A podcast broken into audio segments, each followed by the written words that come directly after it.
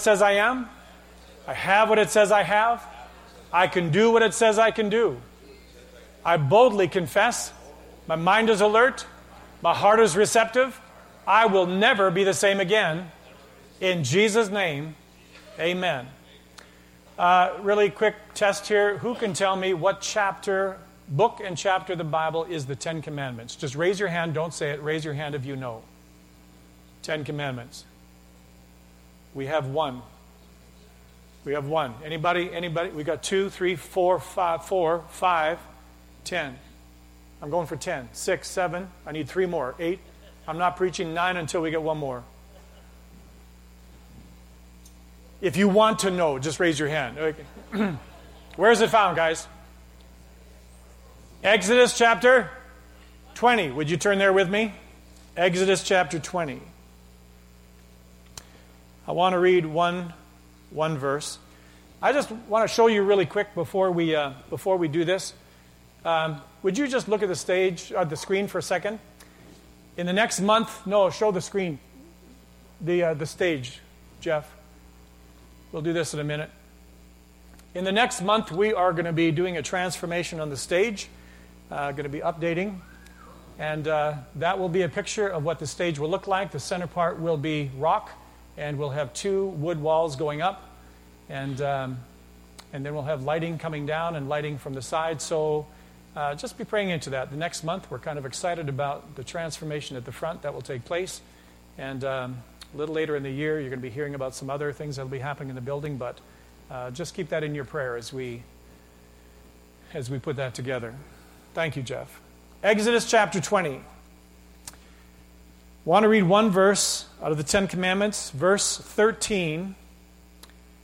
Four words Thou shalt not kill.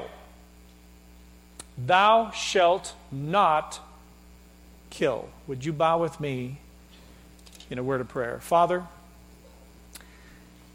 I thank you again that when you placed your spirit inside of us,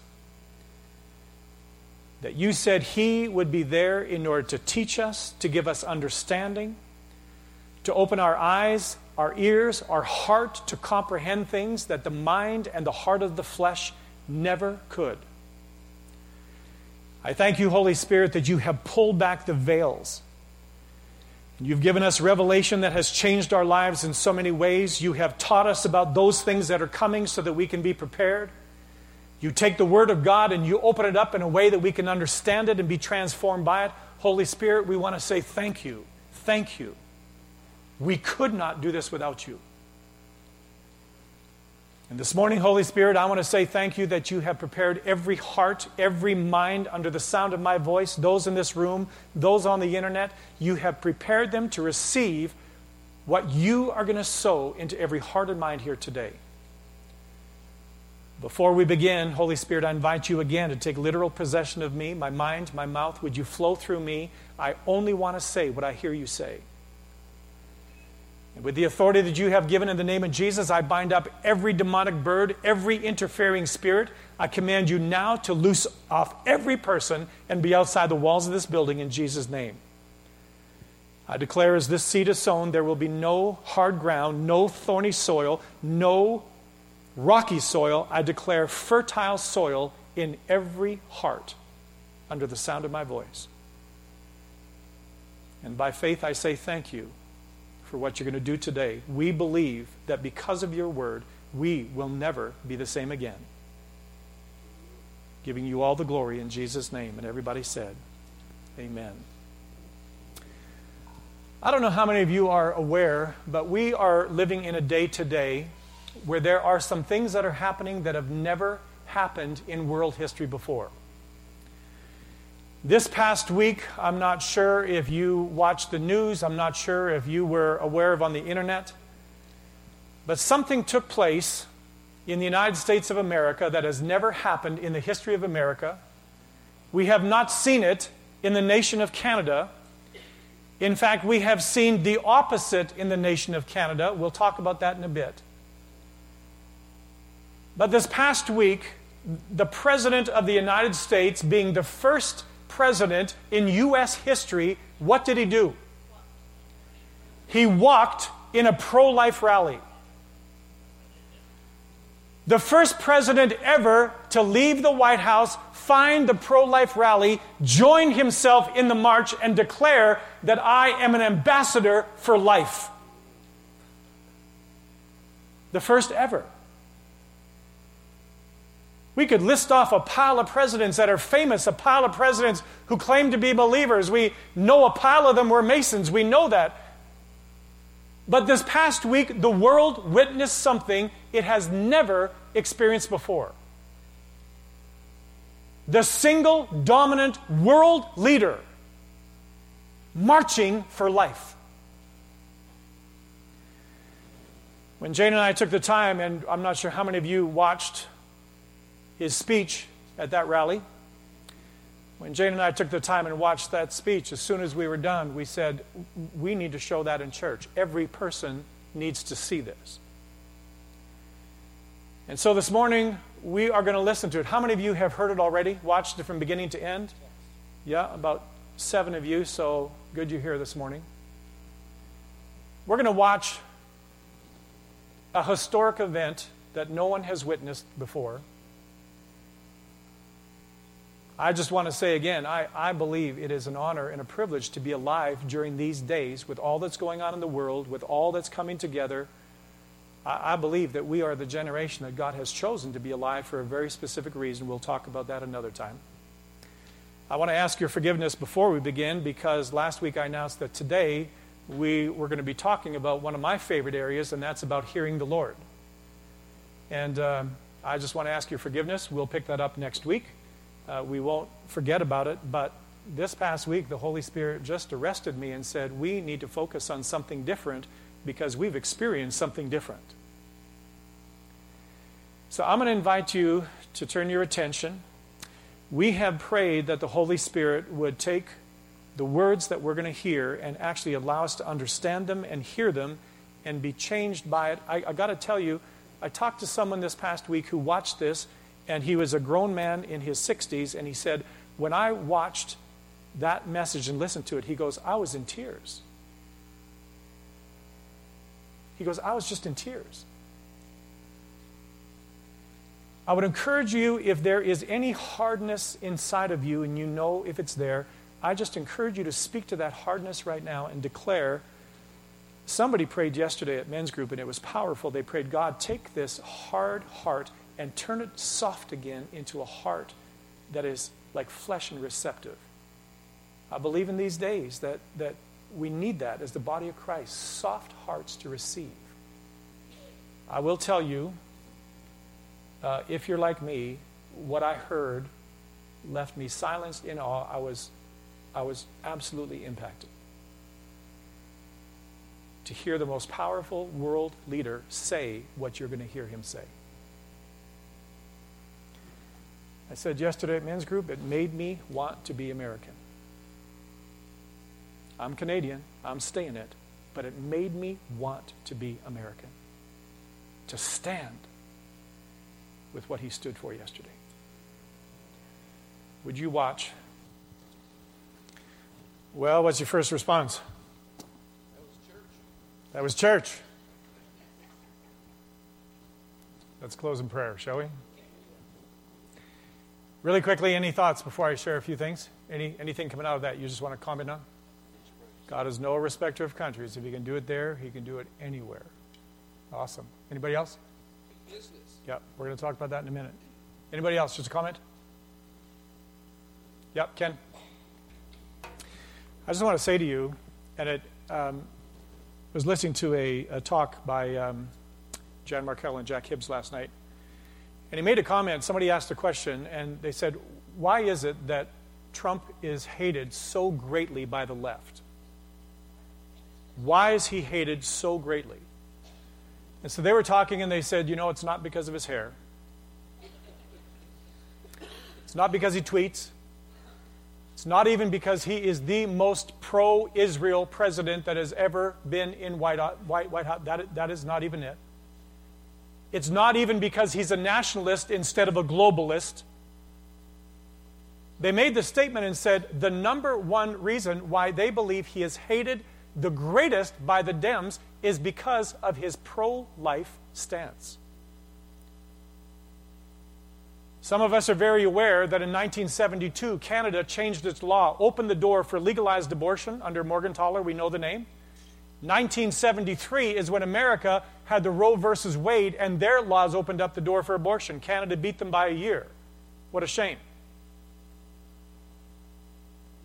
But in the first week of power, in January of 2017, first week of power, one of the first presidential orders that Trump put into place was legislation that stopped all of U.S. funding from going all over the world into international countries. The United States was funding abortions all across the globe in unprecedented numbers. He wrote a sign that said, No more American money to kill babies around the world. You want to talk about a left demonized, child killing spirit rising up, going, What do we have here? That was just the beginning. How many of us you have ever heard of Planned Parenthood? $1.3 billion industry. It is a nonprofit, $1.3 billion a year industry $550 million coming from the government to fund abortions in America, the President of the United States signs an order that said no more federal funding for abortions to Planned Parenthood. You want to talk about a blow to the murder machine that has been going on. You want to talk about in the unseen demonic realm a hatred, a hatred for someone who stands against the killing of the unborn. When this industry has been free flowing, open door, government funding, legislation changing, do it more and more. And why? Let me give you a couple of reasons. Number one is because the globalist agenda wants to reduce the world population. They believe there's too many on the earth. So if you can take them out in the womb, it is better for the world. What is the second reason? Why, why is abortion? Why is the industry of abortion so huge today? Why is it? And I want to say it really carefully. There is a harvesting, you know that. A harvesting of the umbilical cords, a harvesting of the unborn children where they take the cells and where do they put them? Skin creams, lotions, food, stem cell. The harvesting of the unborn is a huge medical industry. I want to say it for the sake of the internet, but the reality is much of the church is using what's been harvested without even knowing it. I need to share a couple things with you before we get to the end, where we go, what, what do we do? Um, how, many of you, how many of you know what Title X was? He made the statement and said, Title, Title X. Anybody know what that is? Anybody? Okay. Just I won't write it down. Just would you just write down Title X? It was a ruling in the United States that said the administration empowered medical clinics to refer women, young girls coming in pregnant, to refer them to abortion clinics in order to deal with the inconvenience of pregnancy. Government sanctioned, fully empowered.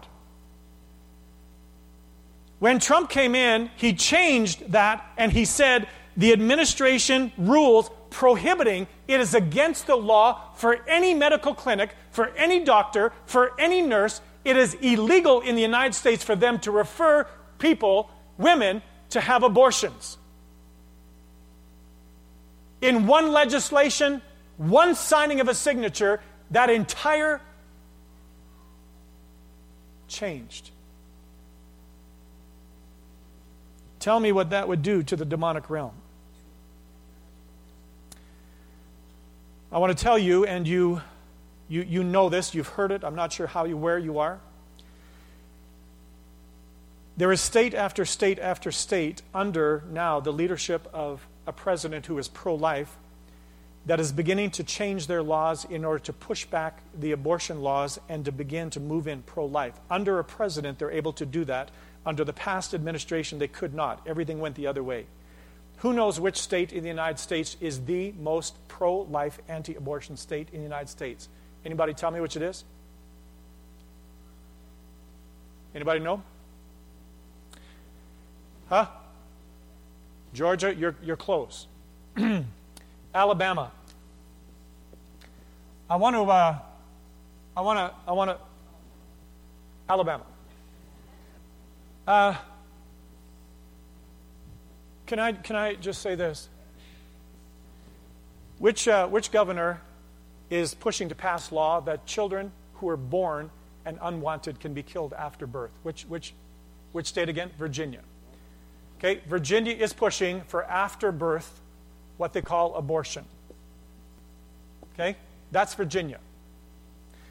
They talked about um, at birth, right before birth, right before natural birth, which state has actually made it into law, and there's a number of them now, which state has put it into law that right up until birth, minutes before birth, a child can be killed and there is no legal consequence. It is considered abortion. Which one that did that? New York, exactly right. There are other states that are pushing for that. Um, can anybody tell me at what point in the womb does a child feel pain?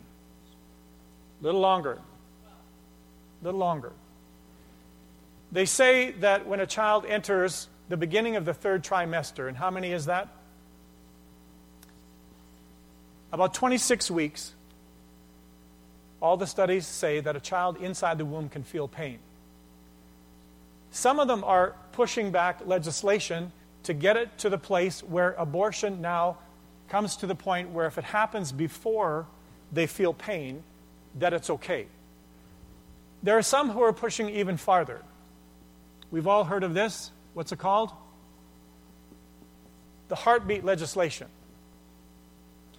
There are those who are pushing and saying that before a child has a heartbeat, they can be aborted and there is no life. It requires a heartbeat in order for there to be life. Can anybody tell me when the heartbeat first shows up in a child? Five to six weeks. Five to six weeks. What you need to recognize is that there is a movement under this president where what has been going in this direction, there is a movement to push back over to this place. Let me ask you, as believers, when do we believe life begins? Conception.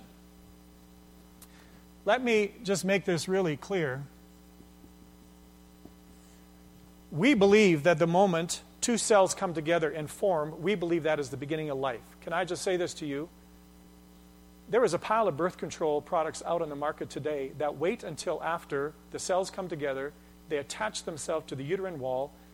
The medication comes, disrupts the uterine wall, pulls that off the wall, and then expels it days, sometimes weeks after it has already been growing. They're called birth control. It's not stopping, which a lot of young people believe that when they take this, it stops the cells from coming together and forming. It doesn't stop it. It waits till it happens, it attaches, begins the process, then rips it off the wall and expels it. All of our grocery stores, all of our drug stores, they sell those products. There is one state, Alabama, and they have made a decision now. Their governor is probably one of the strongest pro life governors of any state in the United States. They passed legislation that said it is illegal for any person in the state of Alabama to have an abortion after conception. They have even gone so far as to say if someone gets pregnant as a result of rape, that is no reason for an abortion. If someone gets pregnant as a result of incest, that is no reason for abortion. The state of Alabama has said there is only one reason why a child should be expelled from a mother's womb, and that is if that mother's life is in jeopardy, they will expel the child in order to save the mother's life. That is the only reason. In the state of Alabama, does anybody know the penalty for any doctor or any healthcare provider providing abortion to a person in the state of Alabama? Does anybody know? How many years in jail? 10 year jail sentence for any person in Alabama assisting with an abortion. We are all very aware of Roe versus Wade, the law that opened up the door for abortion in America. Can I just say to you that it is possible that in our lifetime, in these next few years, it is possible that we may see the undoing of the Roe versus Wade decision. We may see the Supreme Court vote to make abortion illegal in America. We may see all of the government funded killing of unborn children come to a complete halt as they stand for the life of the unborn. I don't know I don't know if you catch the significance of that. That would be absolutely world shaking. When I was doing some research on this, I want to tell you there were some things that just absolutely astounded me. Uh, statistics, they say, show that one in three women in America have had an abortion. One in three women in America have had an abortion. They say worldwide rate, they say one in every four pregnancies in the world today end in abortion. One of every four pregnancies end in abortion. It is estimated that 25 million unsafe abortions every year take place. I found this to be one of the most ironic statements I read in all of this. It said, unsafe abortions can have fatal consequences. Let me say it again unsafe abortions can have fatal consequences. I felt like writing back and saying every successful abortion has fatal consequences. I want you to hear from the pro choice side, I want you to hear their three main arguments why they push for abortion. And I, I, just, I just want to say this to you so you know it. Number one, the number one reason they give, they say if women are not allowed to have abortions, they will resent the child that they give birth to. The number one reason. Number two, they say if women are not allowed to have abortions, it will drive women to have illegal abortions. And then they talk about all that could happen with illegal backyard, back alley. And so, in order to prevent that, let's make it legal. We know what's happening in Canada right now. In order to prevent drug users from getting infections from using a needle more than once, what has the government of Canada decided to do? Give them safe zones where the government of Canada will provide clean needles where they can go and be junkies at the expense of Canada. The third reason is this they say it is a basic human health care need to be able to provide abortion. It is a basic health care need. And then I got to tell you, they made this statement. and said, not just women need, abortion, need abortions, not just women. Caught my attention. Not just women need abortion, but intersex individuals need abortion. Transgender men and boys, which means young girls and women who have had sex changes and are now so called men, because biologically they get pregnant. When they get pregnant, the crisis it creates for them as a man to be pregnant and give birth is so great, it demands abortion to keep their gender identity secure. And then it said other gender identities that have reproduction capacity. Can I just ask you, what kind of a day are we living in? As I was going through all this stuff, one of the thoughts that went through me is I could hardly imagine 50 some years ago, my mom and dad, with their upbringing, their church, their conservative background, all of that, sitting down and listening to all of this stuff going on. I, it would have been like listening to Martian how things have changed in that period of time. Name me the two judges that have been put into place under Trump's term, that they are now in a position to overturn Roe versus Wade with one more appointment of a conservative judge. What are the names? He mentioned them on the, on the uh, Brett Kavanaugh and Neil Gorsuch. Can I just encourage you, if the Holy Spirit ever brings those names to mind, pray for them. Pray for those men. They are in a position to make decisions that have the ability to affect millions and millions of lives. They crucified them. They crucified them. Did everything in their power so they would not get in. Neil Gorsuch, Neil Gorsuch, and Brent Kavanaugh. I want you to know um, that since January, between January 1 and May 15 of 2019, there were 42 abortion restrictions that were enacted in the United States. There were 42. What you need to hear again is that the movement is going this way instead of under liberal leadership going the other way. There is a sense right now that in the United States, this is the first possibility ever for the United States to be in a position of having abortion illegal in the U.S. and to be a world leader to affect the nations. Can I just say this to you? Do you realize that Donald Trump, when he made a statement, he enacted, not only did he withdraw funding to provide international abortion, but he has made it so any country around the world that receives government funding for anything economically they are not allowed to teach, they are not allowed to counsel, they are not allowed to present abortion as an option in that country, even though they're not providing funding, even though funding is coming from other countries to give abortion. He goes, if any of those countries promote abortion, they will withdraw international funding from the United States of America. Does money talk?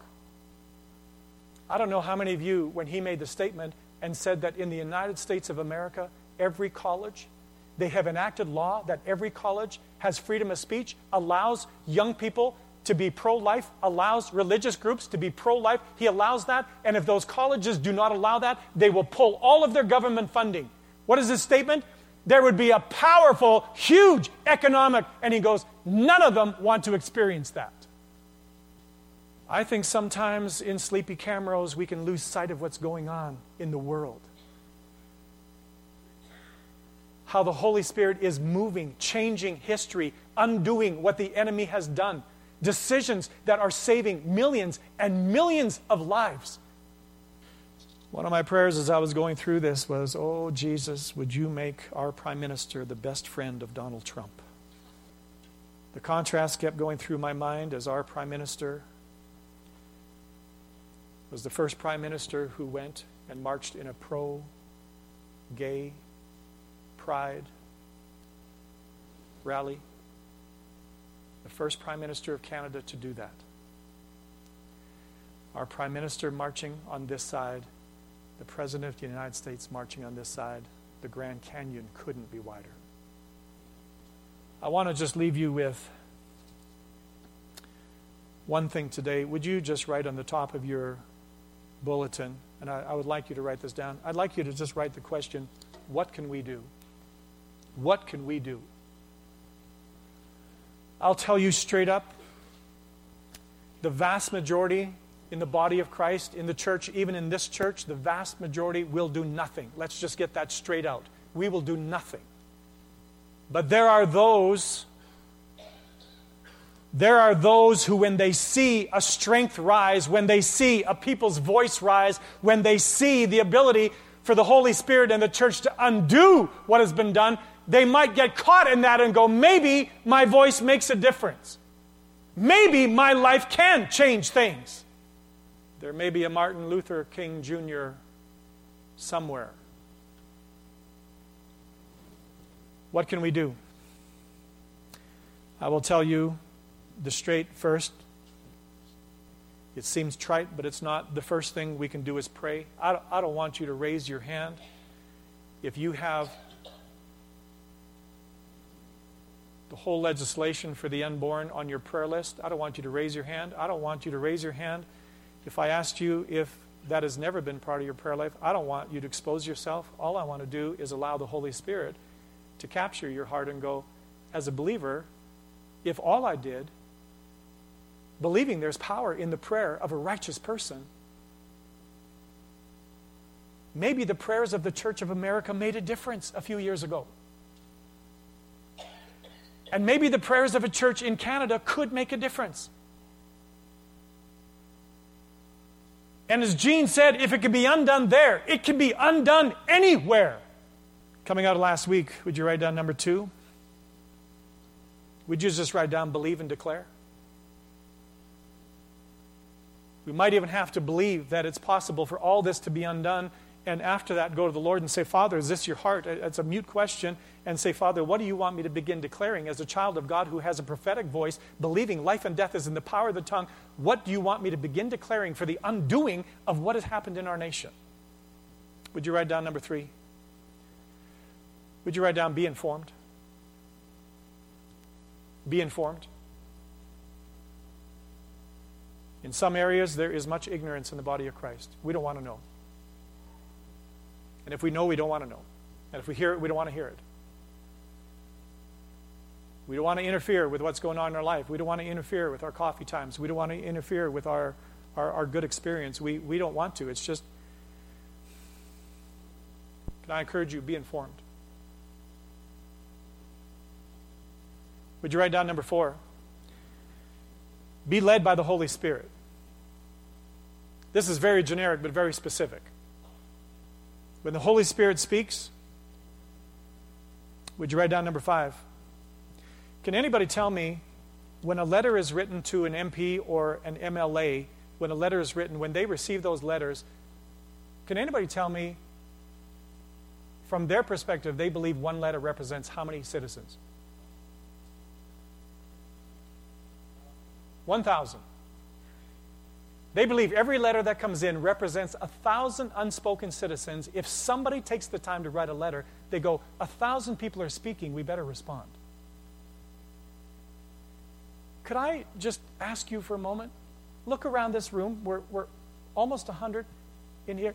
Can I ask you, if 100 wrote a letter that represented a 1,000, what would that be to our MP, to our MLA? What, what would that represent? Can you imagine 100,000 responses showing up on someone's desk going, maybe this is on people's radar? And when a letter never comes, it's not on the radar. So if it's not on their radar, is it going to be on this radar? How many of you have ever signed a petition for anything? How many of you have never signed a petition for anything? How many of you petitions scare you? How many of you look for them? You know, petitions used to be something that were a lot bigger back in days because people believed that if more names were on there, that it, it, it had some weight. Somehow that's been lost. I wonder if our prime minister received a petition that had 5 million signatures on it saying that we want our abortion laws changed, we believe in pro life. I wonder if 5 million signatures would actually speak. I wonder.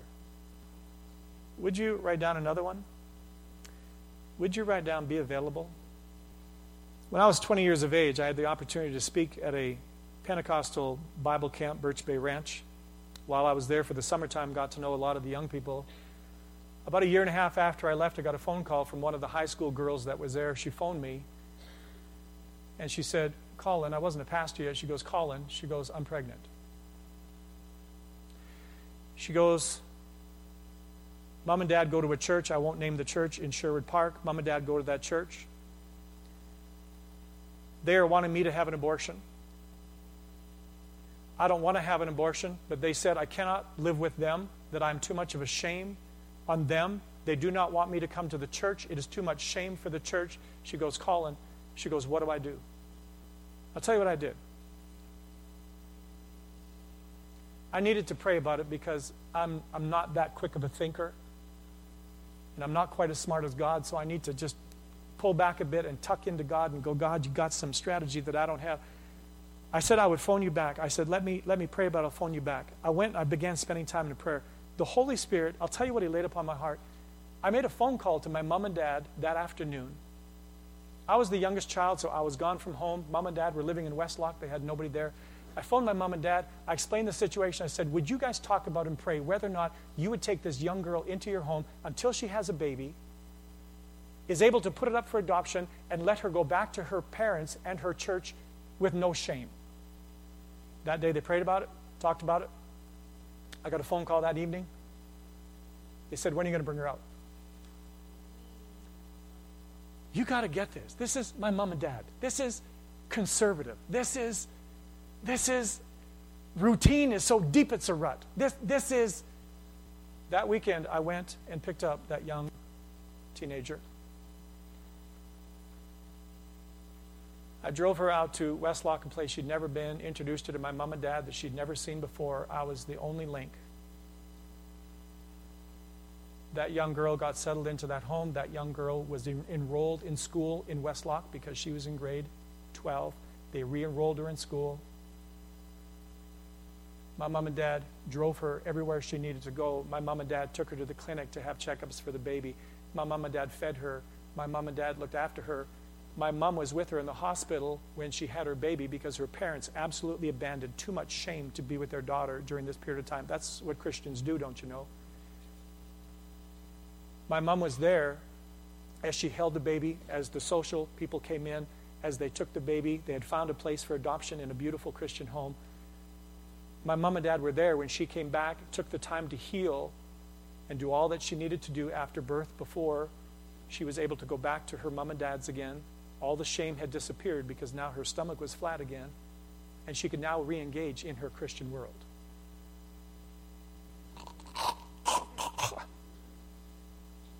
I had a thought in that moment, and it's like, if my mom and dad do this, anybody could do this. the truth is, most of us in the church don't want to get involved, don't want our hands dirty, don't want the expense, the cost.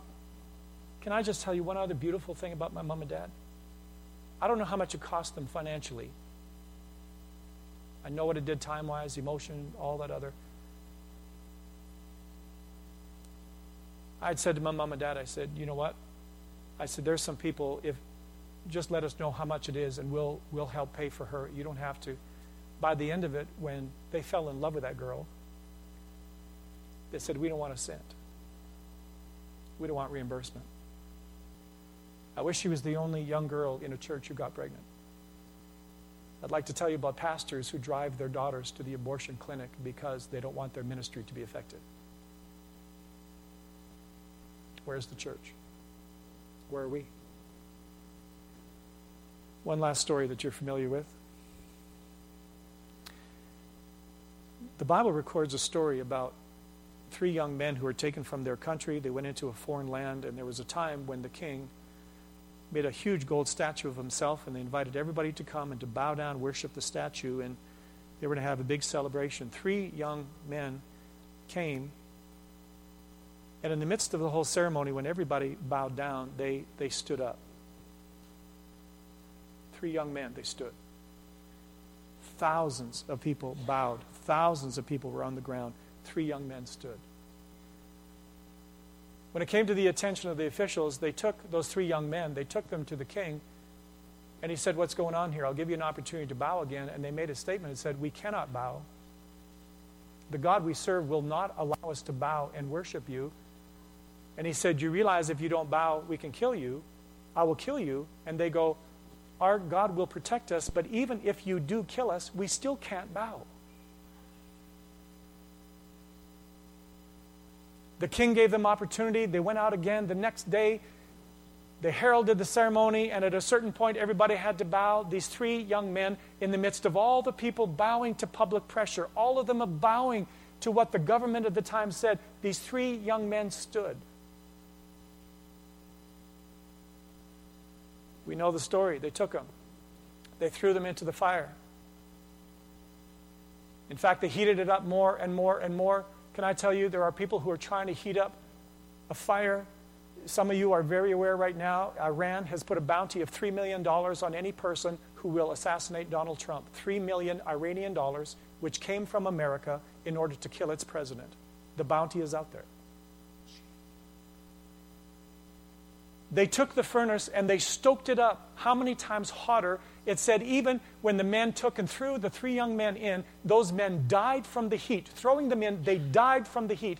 The three young men in, we know, inside there, all of a sudden the fourth man showed up. If you ever get a chance to listen to the message, the fourth man. The king from a distance looks, sees these guys walking around, sees another one in there, like the Son of God, he said, called them out. These three men walk out, unburned, unsmoked, unstained. Their hair was still the same color. And he goes, The God you serve is the God of the universe. This king had a change of heart. He sent out to all the nations that the God of Shadrach, Meshach, and Abednego will be served in all the nations under my control. Do you know why? Because three men, three young men, Why was it teenagers when it should have been a 70 year old who knew better in church his whole life who should have stood? Why was it three young men who stood and changed world history? I believe Donald Trump made a prophetic statement where he goes, Young people, college people, youth people, you are the ones that are going to change the fabric of America because the older ones, they're already sedated. Three. We have a furnace that is burning the unborn in the United States up to 2 million a year. Anybody know how many children in Alberta were sacrificed in the furnace last year in Alberta? Anybody know? Just under 50,000 children in Alberta in the furnace. I believe if there was a single statement that maybe needs to be said to me and to you and to the church in Canada, it would be this Are you willing to stand? When everyone else is bowing, when everyone else is silent, when everyone else is entertained, when everyone else is distracted, are you willing to stand? Awesome, Colleen. I can't answer for you. What I do know is that every power of hell, when we walk out of this building today, is going to want to make it so we forget, and tomorrow we begin the routine that went on the last year, the years before.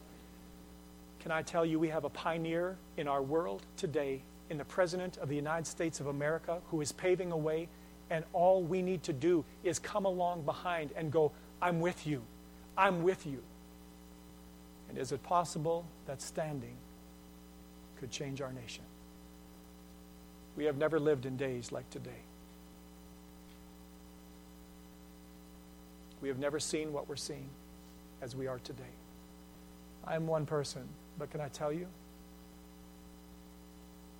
In the scope of history, I want to count. You are one person. But in the scope of history, I believe God wants you to count.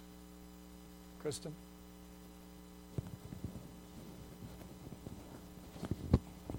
This topic is actually really heavy on my heart lately. Um, a couple of weeks ago, a friend of mine had an abortion, and she was so hesitant to tell me because she knew where I stand. But she was also hesitant to tell me because her stepmom is a Christian who goes to pro life rallies, and she wasn't sure if she knew if she would have a relationship with her anymore. And so passion is beautiful, and fighting for these little babies with no voice is beautiful. But let's make sure we do it in a way that loves people and draws them to Jesus and not in a way that is going to push them further and want nothing to do with him. It's pretty close to home, isn't it? Judy? My mom was pregnant out of wedlock with me. And um, I remember when I was like 13 or 14 and just understanding about what abortion and all that was going on in the 70s. And I remember talking to her and saying, you know, like, I knew things weren't good in my family around things between her and my dad. And I remember saying to her, um, why did you decide, like, you know, why, why did you decide to get married? And she said, because we wanted our little girl. We loved our little, we wanted her. And I remember writing in my journal this year, God was just, I was just, I just remember giving thanks for being born. That, do you know what I mean? I had a chance yesterday. God just works in such I just am still processing what happened yesterday, but I actually sat for the whole day yesterday with the woman who's the executive director for Kids Kottage in Edmonton, which is an emergency nursery for. And I don't know why God brought us together. I, I haven't quite figured all that out yet. I'm still processing. But it's like when we look at, yes, stopping abortion is important, but when those babies are born, we need to be there for those moms. We need to be there for them when they're 14 and they're hard and those moms don't know where to go and all that stuff, right? It's not just about them being born. We have to be willing and ready to love them their whole life and make sure they've got a place to be and that are loved and accepted. Because we can pray for them to be born, yes, but then we have to. We have to support them after. We can't just let them be born and then let those moms be gone somewhere because they won't survive. And their kids will grow up dysfunctional. So there's more to this, and we have to. We just have to do something that too. I wonder if that's why there is what's called the family of God. Zach, could I have you Would you stand with me, those of you who stood? Would you stand with me again? Those of you who stood, just want to ask you to stand with me. Would you bow with me this morning?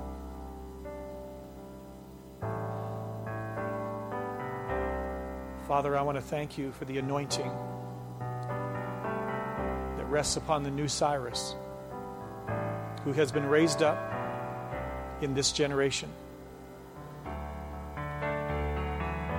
I thank you, Father, that his name is not by mistake, but through him you are he is trumpeting your call, your will, your word. He is changing history. I thank you, Father, that you have called us as your children in the midst of a dark and dying world to stand when everyone else is bowing, to stand. And today, Holy Spirit, I ask for an anointing to fall upon every person who has stood in this place. Every person who is willing, under the leading of the Holy Spirit, when everyone else is bowing, to stand, to represent right, to represent you, God, to represent your word. That even if the price is a fiery furnace of people's criticism, that you will be the fourth man. We will not be alone. And I thank you as those young men stood, that their life became a testimony that changed the king's heart, and nations were turned to you.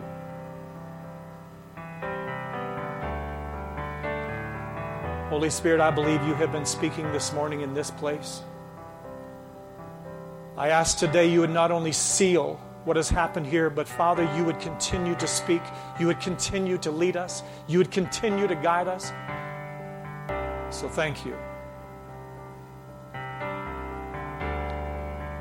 Thank you for the opportunity to be your children in these days. Have your way.